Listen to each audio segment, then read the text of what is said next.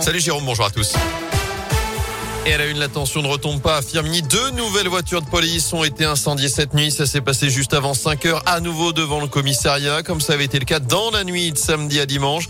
Une enquête a d'ailleurs été ouverte à ce sujet. Aucun individu n'a pour l'instant été interpellé.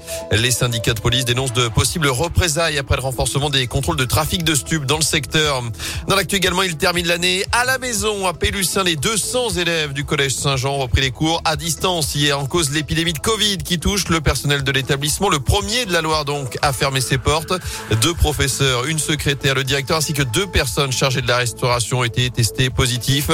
Conséquence donc, le collège et l'école primaire à proximité ont été fermés vendredi. Mais pas question de mettre les élèves en vacances anticipées. Le cours en distanciel ont donc fait leur retour.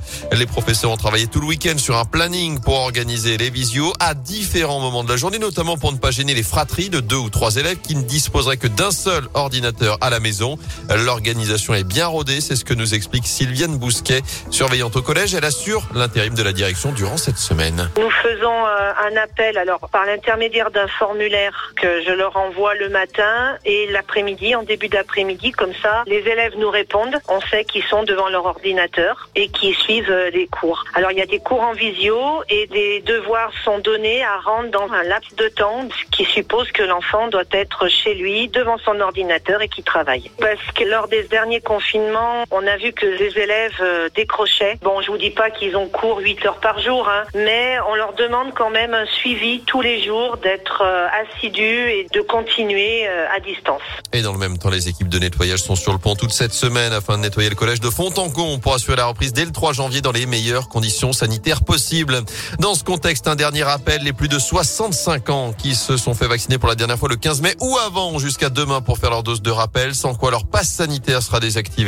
C'est aussi ce mercredi que débute la vaccination des enfants de 5 à 11 ans à risque. Limiter le nombre d'invités, aérer les pièces ou encore faites-vous tester les dernières recommandations du conseil scientifique avant les fêtes de fin d'année. Face à l'émergence du variant Omicron, le conseil préconise également d'éviter les grands rassemblements ou de les maintenir avec passe sanitaire et port du masque. Il recommande enfin le renforcement du télétravail mais aussi l'accélération de la campagne de rappel, notamment chez les soignants qui reste insuffisante. En bref, trafic encore perturbé aujourd'hui à la SNCF, nouvelle journée de grève moins de difficultés qu'il y a, mais toujours autant de lignes impactées chez nous. On vous a mis le détail sur radioscoop.com. Notez qu'un autre préavis est déposé pour la fin de semaine. Autre grève à suivre, cette fois dans le secteur périscolaire. Les animateurs sont appelés à débrayer aujourd'hui et demain pour dénoncer notamment leurs conditions de travail. Il y aura un rassemblement ce mercredi à 15h devant la préfecture à saint en foot, le dossier pourrait se décanter dans les prochaines heures. Pascal Duprat est attendu aujourd'hui à Saint-Etienne. C'est ce que révèle ce matin nos confrères du euh, Progrès. Le Haut-Savoyard arriverait avec deux adjoints à ses côtés pour euh, succéder à Claude Puel. Je rappelle que la Saint-Etienne prépare son 32e de finale de Coupe de France entrée en lice ce dimanche sur le terrain de Lyon à la Duchère. Enfin, une cérémonie grandiose. 600 000 spectateurs attendus.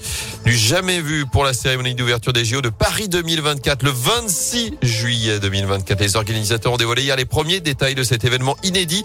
Le tout premier de l'histoire en plein cœur de la ville haute avec un défilé sur la scène. Plus de 10 000 athlètes qui vont sillonner le fleuve en bateau pour rejoindre le Trocadéro où un opéra éphémère sera installé avant d'allumer la flamme olympique. on espère juste qu'ils voilà, ils invitent pas François Hollande sinon il va pleuvoir.